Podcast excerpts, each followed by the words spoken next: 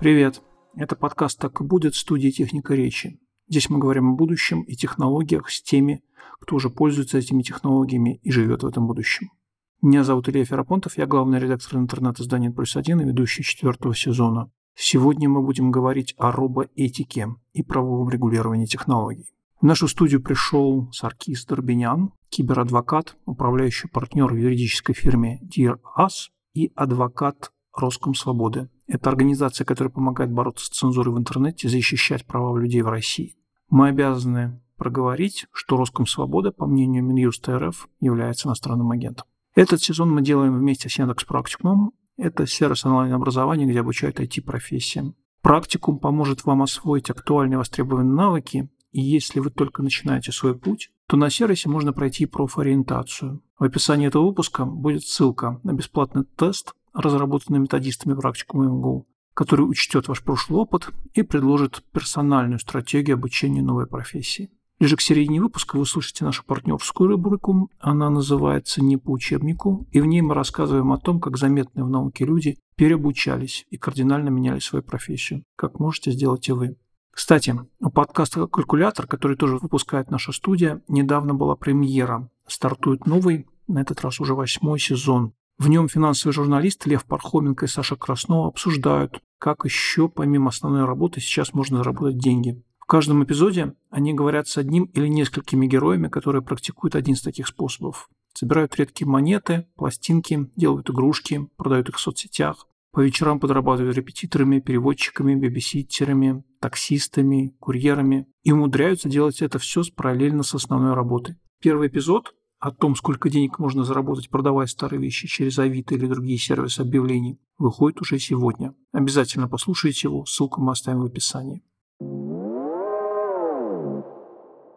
Искусственный интеллект, роботы, нейросети, беспилотные автомобили, камеры с технологией распознавания лиц. Список новых технологий расширяется с такой скоростью, что наши социальные институты не успевают адаптироваться к этим новшествам. До недавнего времени проблемы взаимодействия людей, искусственного разума, обсуждались разве что на страницах научно-фантастических романов или антиутопических фильмах. Но в последние 10 лет они медленно, но верно начинают проникать в нашу повседневную жизнь. Голосовые помощники начали появляться еще в конце 2010-х годов. Беспилотные автомобили уже успели попасть в несколько ДТП. Художники начинают всерьез обдумывать, а не пора ли им предъявлять иски к нейросетям, для обучения которых использовались их работы. Социологи, философы, культурологи обсуждают вопросы, связанные с появлением умной техники в абстрактном ключе. Что это означает для человечества? Как мы взаимодействуем с такими разработками? Инструменты это ли? Или все же субъект? Но есть сфера, для которой новые технологии ставят вполне практические вопросы. И от того, какие на эти вопросы будут даны ответы, будет зависеть и наша с вами жизнь. Это, конечно, юриспруденция и право. Уже довольно давно, в 2017 году, Саудовская Аравия сделала самый маркетинговый из правовых ходов и дала гражданство роботу Софии. Это такой антропоморфный робот с женской внешностью, который теперь, видимо, платит налоги. И София стала первым роботом в истории, который получил гражданство и, видимо, гражданские права. Уже шесть прошедших лет подобных случаев больше не было, поэтому, вероятно, это все-таки шутка. Но это не значит, что у юристов нет задач, которые им нужно решать в этой сфере. Ведь у техники, которую люди считали лишь инструментом, возникает что-то подобное интеллекту, ну или что-то схожее с ним. Означает ли это, что вместе с этим у них возникает и ответственность? Кто будет отвечать за неверный диагноз, поставленный искусственным интеллектом, а выплачивать компенсацию за ущерб, нанесенный ДТП с участием беспилотного автомобиля?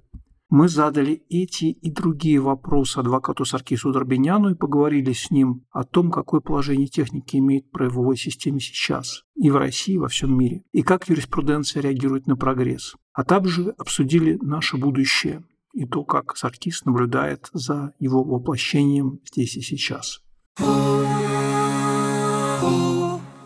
Расскажите о себе чуть-чуть.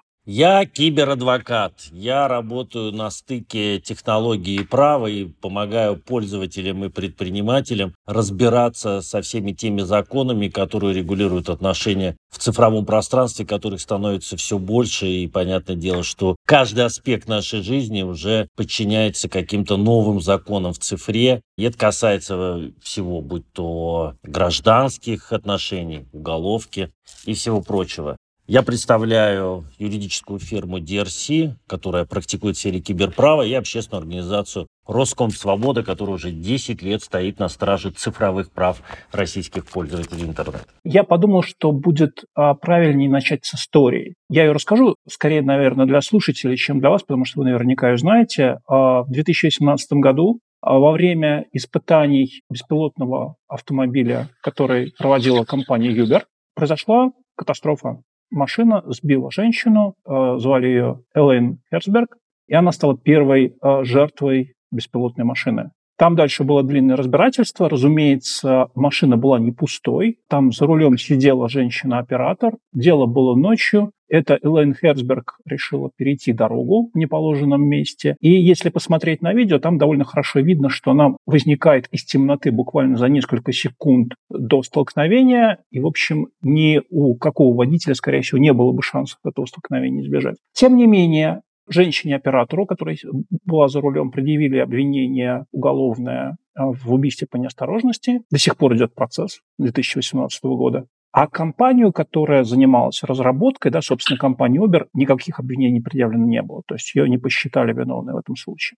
Мой вопрос состоит вот в чем. Понятно, что сейчас на дорогах нет беспилотных машин, где не было бы водителей, которые контролируют поведение беспилотной машины. Они всегда там присутствуют, но рано или поздно на дорогах такие машины появятся, когда там Возможно, не то, что за рулем никто не будет сидеть, возможно, там и руля не будет. Возникает вопрос, да, если будут происходить катастрофы, они происходят, кто будет за это отвечать? А как юристы предполагают, как будет распределяться ответственность? Ну, здесь, конечно, очевидно, что все технологии, которые появляются, они в той или иной мере бросают вызов современному праву, каким-то уже устоявшимся, да, этическим отношениям и так далее. И та история, которую ты затронул, Илья, она, конечно, была резонансной. После этого в юридическом сообществе много ее обсуждали. И вот уже к 2023 году мы видим, что э, этот вопрос начал уже урегулироваться касательно именно ответственности беспилотных автомобилей. И Китай здесь, кстати, был флагманом этой истории. Вообще, надо сказать, что в Китае искусственный интеллект и робототехника развивается достаточно интенсивно и намного интенсивнее иногда, чем даже в Европе и в США, где все-таки законы о там, приватности, законы классические о защите прав человека не позволяют так сильно развертывать да, эти технологии. Так вот, в Шэньчжэне уже в 2022 году правительство приняло права беспилотных автомобилей перемещаться по городу установив им определенные дороги. То есть не везде можно, а там, где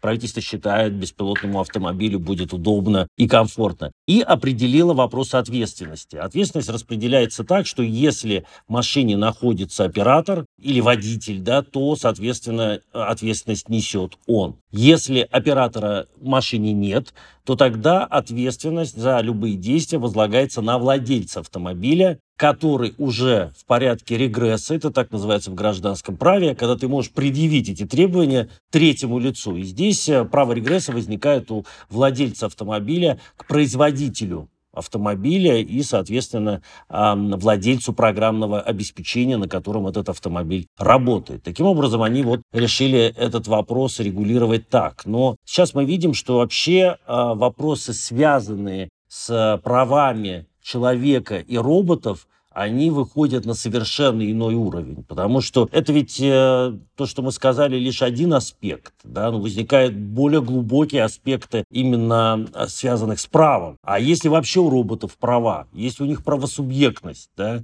Могут ли они выступать авторами производимого контента? И вот сейчас мы видим с вами это бешеное распространение чат GPT, да, это Midjournal, это ИИ, который уже на совершенно новом уровне генерит контент, который порой не отличить от человеческого. И, конечно, здесь возникают вопросы, а есть ли у роботов права? И в этом плане, конечно, надо понимать, что когда мы говорим о роботах, мы прежде всего, всего говорим об автоматах, которые способны самостоятельно принимать решения, либо работать под управлением оператора. Есть инструменты, да, есть машины, есть устройства, там, условно говоря, вот есть всякие молотки, да, э, дрели и так далее, и так далее. Они не могут э, быть э, субъектами, да, то есть они не могут как-то двигаться сами по себе и так далее. Возникает вопрос, да, вот где граница Потому что мы можем воспринимать э, беспилотную машину просто как инструмент, правильно? Вообще говоря, это и есть инструмент. Ну, граница находится там, где начинается интеллект, да, и это ключевая вещь, когда мы говорим о роботах, именно определение робота заключается в самом искусственном интеллекте. И сейчас мы видим, что все развитые государства в какой-то невероятной гонке по регулированию искусственного интеллекта. Искусственный интеллект, он тоже бывает разный. Да? Тот, о котором мы сейчас с вами говорим, это прежде всего автономный искусственный интеллект. То есть интеллект, который может сам принять решение. Вопрос о том, что такое интеллект, это, в общем, вопрос философский. А какое тогда в этом случае юридическое определение искусственного интеллекта? Здесь, опять же, все будет зависеть от того, о каком интеллекте мы говорим. Потому что есть достаточно простой интеллект, да, на примере чат GPT, это да, так называемый специализированный искусственный интеллект. Есть интеллект дрона, который может условно долететь от Москвы до Парижа, еще и подзаряжаясь где-то есть сильный э, интеллект, и еще выделяют интеллект человеческого уровня и сверхчеловеческого уровня,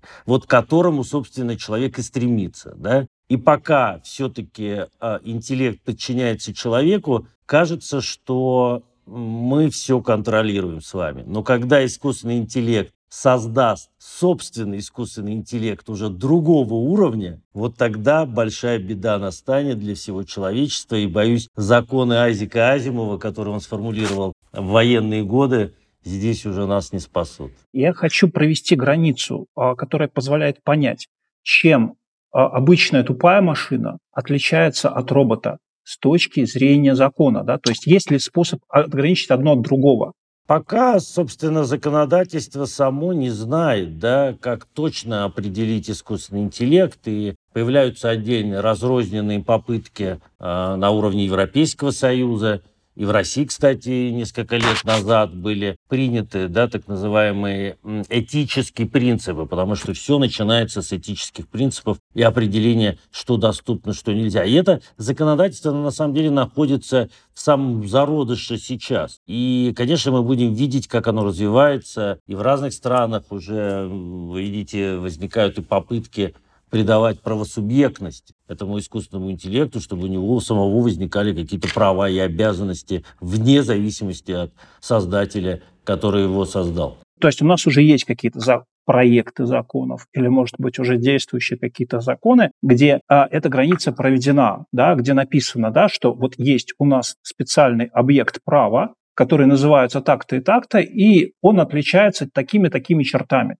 Есть такие попытки или нет? Есть, конечно, если мы говорим о России, то, собственно, первые шаги для этого были сделаны. Но в целом, конечно, это вопрос не одного закона, потому что, как мы понимаем, закон это такое да, лоскутное одеяло, которое состоит из уголовных норм, например, когда мы говорим об убийстве человека, да, о способе доказывания. И есть законы о приватности, тоже очень важные законы, когда речь идет об искусственном интеллекте, всегда возникают вопросы защиты частной жизни, приватности и оборота данных, потому что любой искусственный интеллект питается на наших с вами данных, и здесь важно определить, когда он это может делать, на каких основаниях, с какой законной целью и какие должны быть у него ограничения. Насколько действительно вам кажется реалистичная ситуация, когда роботы станут субъектами права? То есть э, э, ситуация, когда они получат какую-то самостоятельность с точки зрения юридической, да, там я, мне рассказывали, что есть история про то, что гражданство дали какому-то роботу, да, там в Саудовской Аравии. Это просто такая абсурдистская шутка или за этим может стоять что-то серьезное?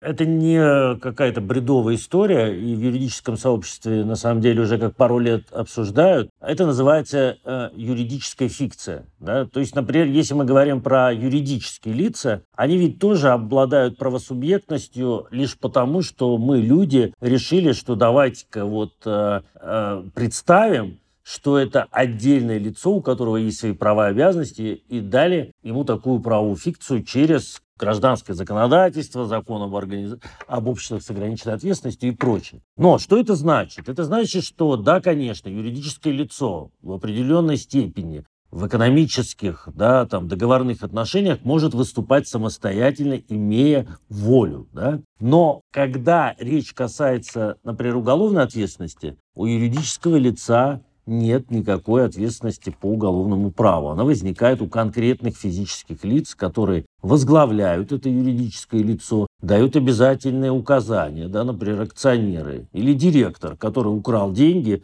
да, спрятал их и, э, соответственно, является материально ответственным лицом. Поэтому здесь можно представить, что роботы тоже получат эту правосубъектность как правовую фикцию для реализации ограниченного количества прав и обязанностей. А то, что они уже начали входить в наши жизни и занимать э, места, некоторых там сотрудников и служащих, это уже происходит, и в том числе то, о чем вы сказали, к сожалению, уже начало происходить, когда роботы уже принимают решения, в том числе и юридически значимые, которым обязаны подчиняться люди. И вот пример а, я вспомнил, да, если вы вспомните, это два года назад пандемия, когда мы впервые переживали этот э, домашний локдаун, и московские власти э, решили э, по полной программе раскатать те технологии, которые у них годами под сукном лежали. Да, я говорю о технологиях распознавания лиц. И даже внесли изменения в закон Москвы об административных правонарушениях, который позволил, позволил им в автоматическом режиме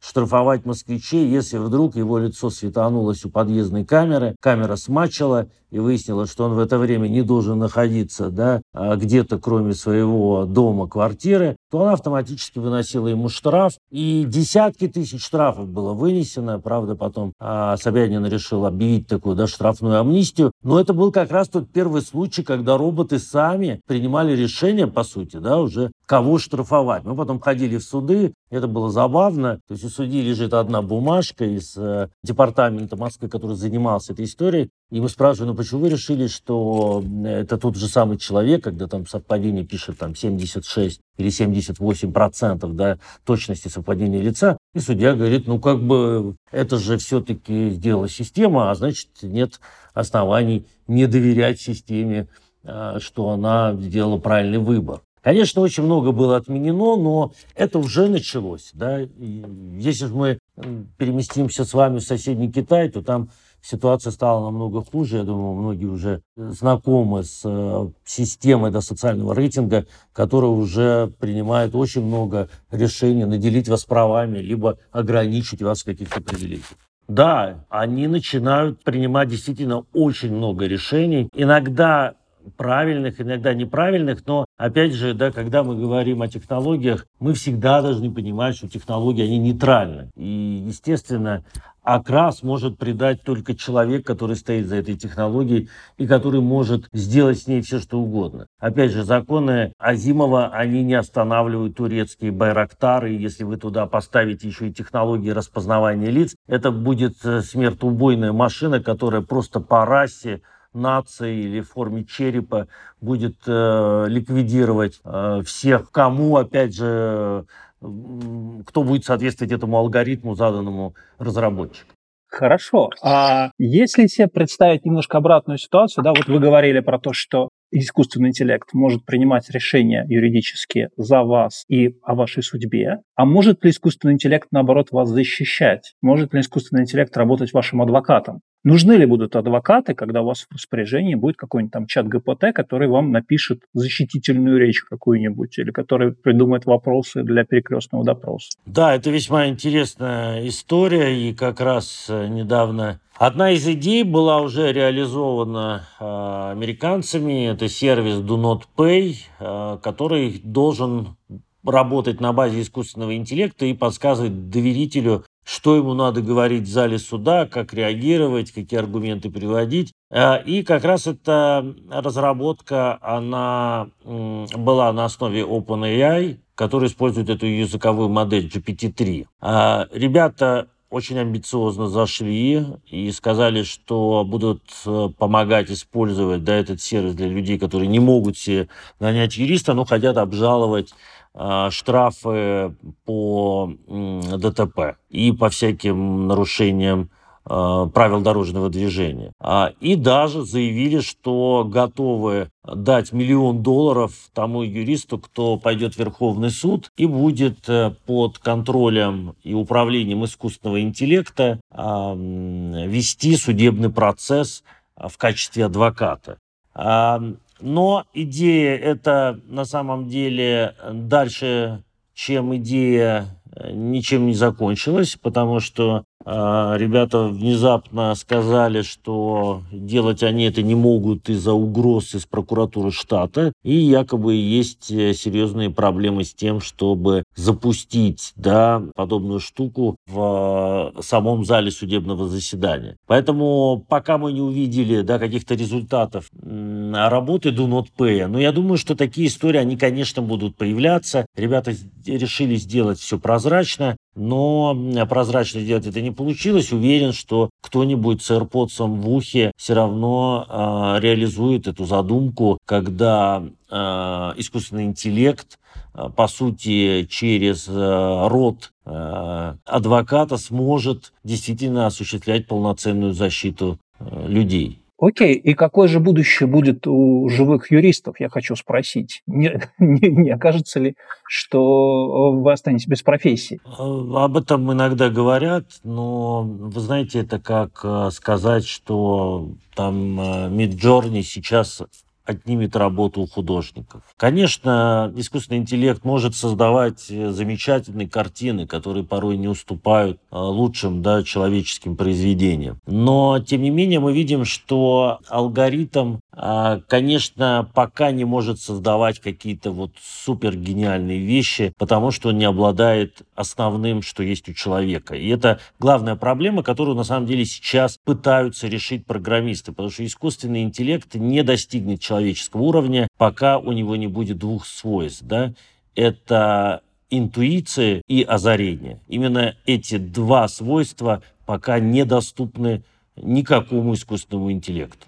Слушайте, ну а ведь на самом деле, а, когда мы говорим про художников, а, речь не идет о том, что а, Миджорни там или какая-то другая а, нейросеть, которая умеет рисовать, заменит а, каких-то гениальных художников, чьи картины будут висеть в Третьяковской галерее. Речь идет о том, что он заменит труд именно ремесленников, иллюстраторов, бесконечного количества дизайнеров и так далее. Так и здесь, наверное, да, нам не нужно, чтобы нейросеть заменила какого-то гениального адвоката, да, э, чтобы она там кони заменила или плевака. А речь идет о том, что, что она лишит работы множество ремесленников, которые занимаются вот этой рутинной повседневной паденщиной. Те, кто на позиции медлов, джуниоров, те, которые делают простую какую-то, да, там, секретарскую работу или а, компонуют, да, какие-то документы на базе каких-то шаблонов, конечно, в ближайшее время все эти люди не нужны будут, как и большинство менеджеров, а, служб поддержки там и так далее. Но будущее рисует на нам э, отличные перспективы, и будет появляться огромное количество новых профессий. Да? Может быть, это будет профессия дрессировщика ИИ, который,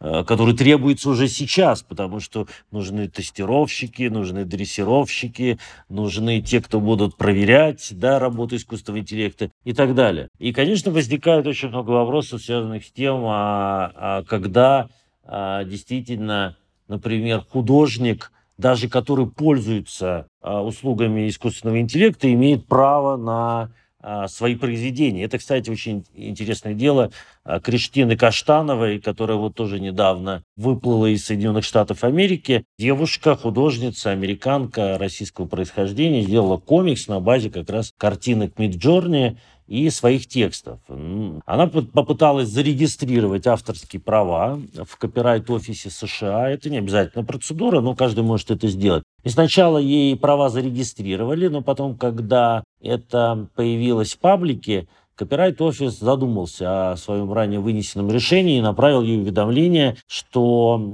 просит ее пояснить, а, как и кем были созданы а, изображения да, к зарегистрированной книге скетчбуку комиксов. А если она это не сделает, то они грозились, что они все права ей отменят. В итоге там началась целая баталия юристов, и в итоге копирайт-офис принял, мне кажется, такое да, Соломоново решение, которое понравилось даже Миджорни. Он сказал, что права искусственного интеллекта на созданные картинки охраняться не могут, потому что все-таки там нет э, правосубъектности у ИИ, и нет творческого труда. Но а, сама Криштина Каштанова получает исключительные права на компоновку, потому что кроме э, картинок, она доказывала, что она каждую картинку подбирала, она использовала множество вариантов э, создания да, нейронкой тех или иных изображений, что-то отметала, что-то дополняла, потом что-то фотошопила. И вот именно права на компоновку она получила как исключительные, которые охраняются законом, но не самих изображений,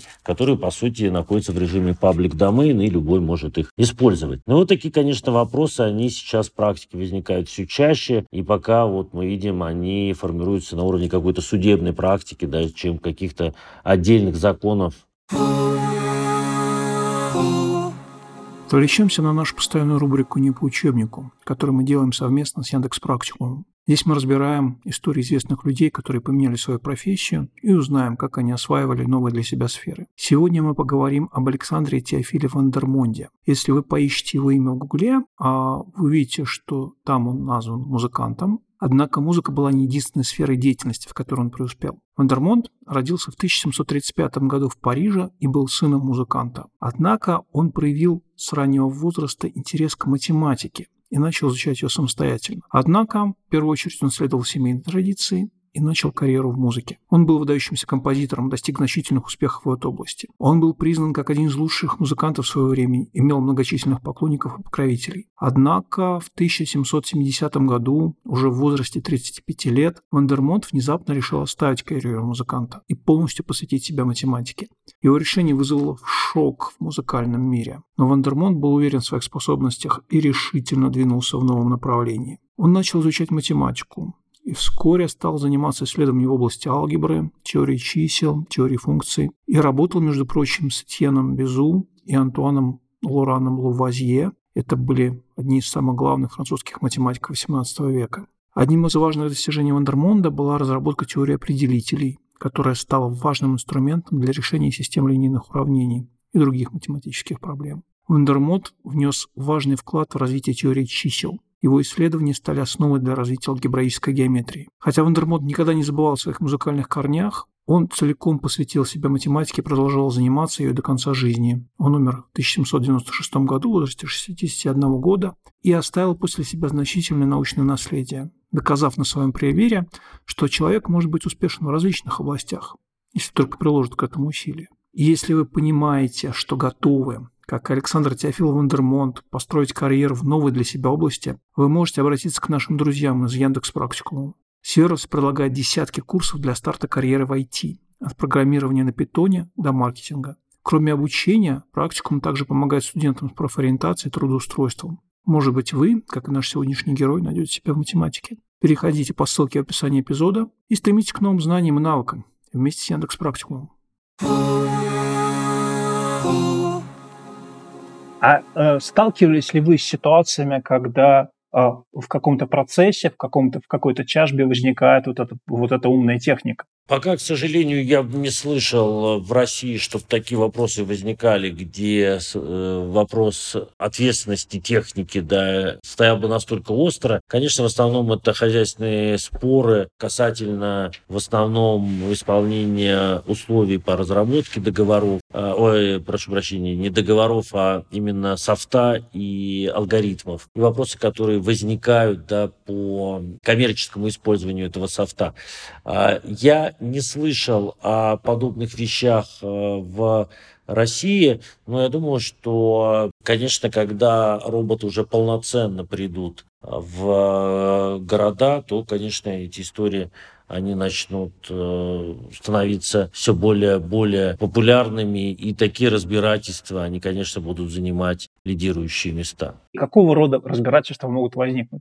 Когда вот вы говорите, да, что будет много роботов в городах, они будут участвовать э, в жизни практически каждого человека, да, то есть и, соответственно, там будут возникать какие-то конфликты юридические в том числе.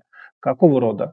Ну, допустим, да, это, э, я не знаю, э, дрон, который доставляет еду и совершает наезд, либо на человека, либо совершает ДТП, либо он влетел в, в провода и вообще обесточил город. То есть, когда ущерб будет причиняться уже роботами, как, которые начнут занимать э, с людьми одно и то же пространство в рамках больших городов. А когда, собственно, это возникнет, тогда, конечно, этих споров будет возникать все больше, а пока это, скажем, споры такого внутреннего в основном характера, которые возникают между производителями техники и поставщиками софта, которые на, эту, на этой технике работают. Вы упомянули историю, что частные данные утекают и попадают в базы данных для обучения нейросетей. А есть ли сейчас в юридической практике такие истории, когда люди обнаруживают, что их фотографии, например, использовались для обучения нейросетей, каким-то образом всплыли? Или еще что? Есть, есть ли такие иски, есть ли такие процессы сейчас?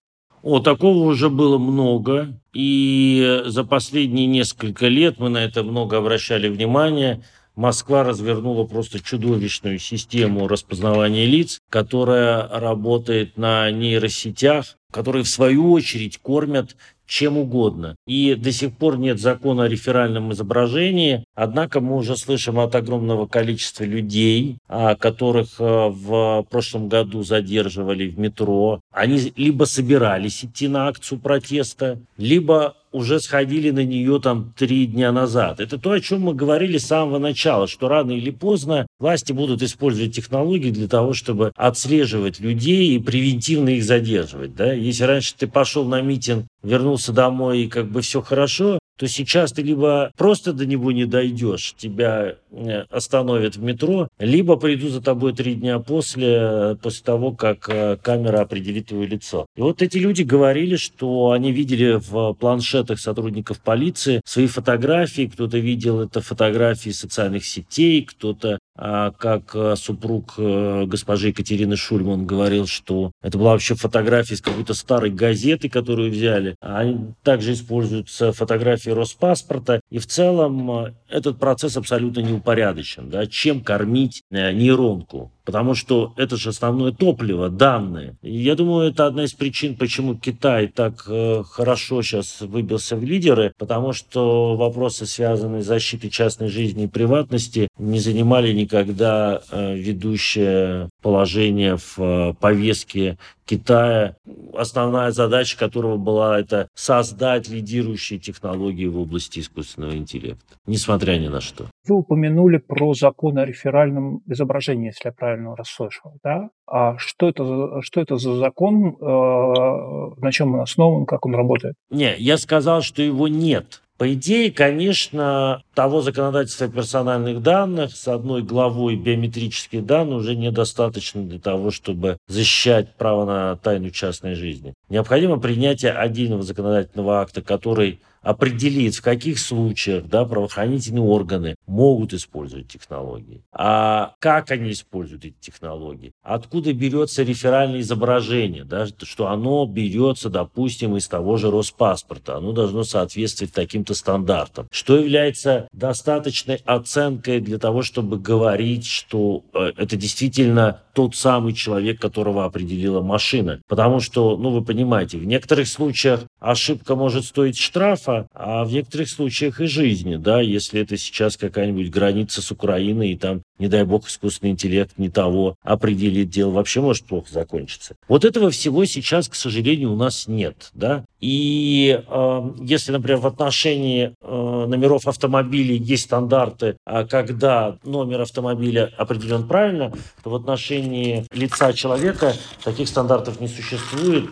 То есть у нас получается на самом деле такая картина, что-то среднее между терминатором, черным зеркалом и цифровым концлагерем. У нас, во-первых, искусственный интеллект а, со всех сторон постоянно отслеживает поведение людей, а, все за, за ними записывает, следит и в нужный момент может легко человека вычленить. У нас возникают разговоры про распознавание лиц в контексте боевых роботов, которые смогут когда-то применять оружие на поражение по какому-то заданному лицу. Да? У нас а, при этом решение юридически может принимать тот же самый искусственный интеллект, да, вообще никак не прибегая а, к человеческому. То есть э, какая-то такая картина немножко безрадостная получается. Э, не очень понятно, а, нужны, а нужен, нужен ли нам такой искусственный интеллект? А еще добавьте туда же различного рода киберпартизанов, да, ботнеты, Э, которые мы сейчас, вот э, в прошлом году, я думаю, все россияне ощутили на себе, потому что по данным в том числе и нашим, порядка 100 миллионов а, граждан утекло в сеть, включая их адреса, имейлы, телефоны. И что будет, э, если утечет в сеть какая-нибудь база э, системы Вепрь, которую сейчас тоже пытаются внедрять российские власти, система глубокого анализа пользовательского поведения, для того, чтобы, а, как нам обещают, превентивно ловить преступников, то есть прогнозировать преступление до того, как оно было совершено. И здесь, конечно, мы задаемся вот этим самым вопросом, важным и для юристов, и вообще для всего гражданского общества, насколько далеко мы сейчас можем позволить развиваться цифровизации искусственному интеллекту, потому что уже становится понятно, что цифровизация – это не такое абсолютное благо, да, как нам обещали. И э, сейчас мои многие коллеги уже начинают э, говорить о такой вещи доктринальной, да, пока, как право на отказ от цифровизации, чтобы вы имели возможность отказаться, да, от некоторых услуг в в цифровом виде, для того, чтобы вы могли отказаться от сдачи биометрии, использования этой биометрии, да, э, биометрических систем в отношении вас, и для того, чтобы, например, отказаться от общения с ботом, когда вы хотите поговорить с человеком. Я думаю, каждый человек это понимает, это ужасно бесит, когда вы пытаетесь э, написать службу поддержку и даже не понимаете, говорите ли вы с настоящим человеком или все-таки с какой-то нейронкой, которая пытается изображать из себя человека.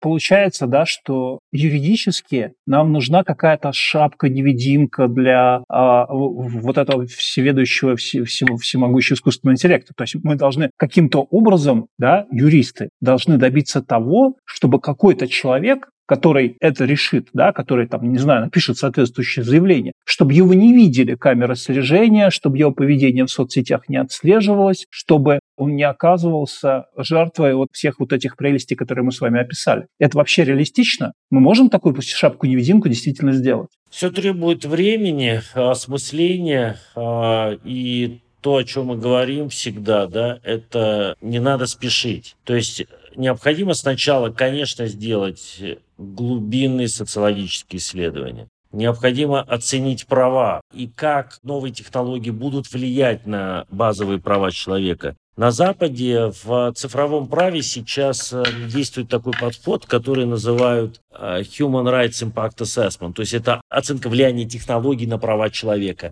Э, в GDPR, базовом законе о защите приватности в Европе, есть такое понятие уже как privacy by design. То есть это означает, что при проектировании системы вы изначально должны закладывать э, принцип минимизации данных и защиты прав человека, чтобы эта технология не могла действительно причинить какой-то большой урон. В том числе вы должны продумать э, модель угроз, да, что произойдет, если будет утечка, если будет взлом системы, да, если данные утекут, как вы будете реагировать. И мне кажется, это единственное правильное решение, когда вот этот базовый принцип он будет взят за основу создания любых технологий, искусственного интеллекта, робототехники, либо технологий двойного назначения – например, то, тоже распознавание лиц, о котором мы с вами поговорили. Когда, по вашему прогнозу, да, у нас может начаться действительно полномасштабный кризис, связанный с развитием искусственного интеллекта именно с точки зрения юридической, с точки зрения положения человека и его прав? Ну, я вижу, что это вот на самом деле тот э, решающая сейчас декада, да, которая началась как несколько лет назад, и уже к 2030 году эти вопросы, они будут архиважны для всего человечества, потому что мне кажется, что к этому моменту мы уже э, дойдем до уровня создания искусственного интеллекта человеческого уровня и, возможно, э, уже к следующему этапу ИИ сверхчеловеческого уровня, то есть ИИ, который может решать задачи, которые человек в принципе никогда бы э, такие задачи бы не смог решить, и это ему не под силу. Это был подкаст «Так и будет» студии «Техника речи». В этом выпуске мы обсудили правовое регулирование умной техники и будущие юриспруденции в технологически развитом мире.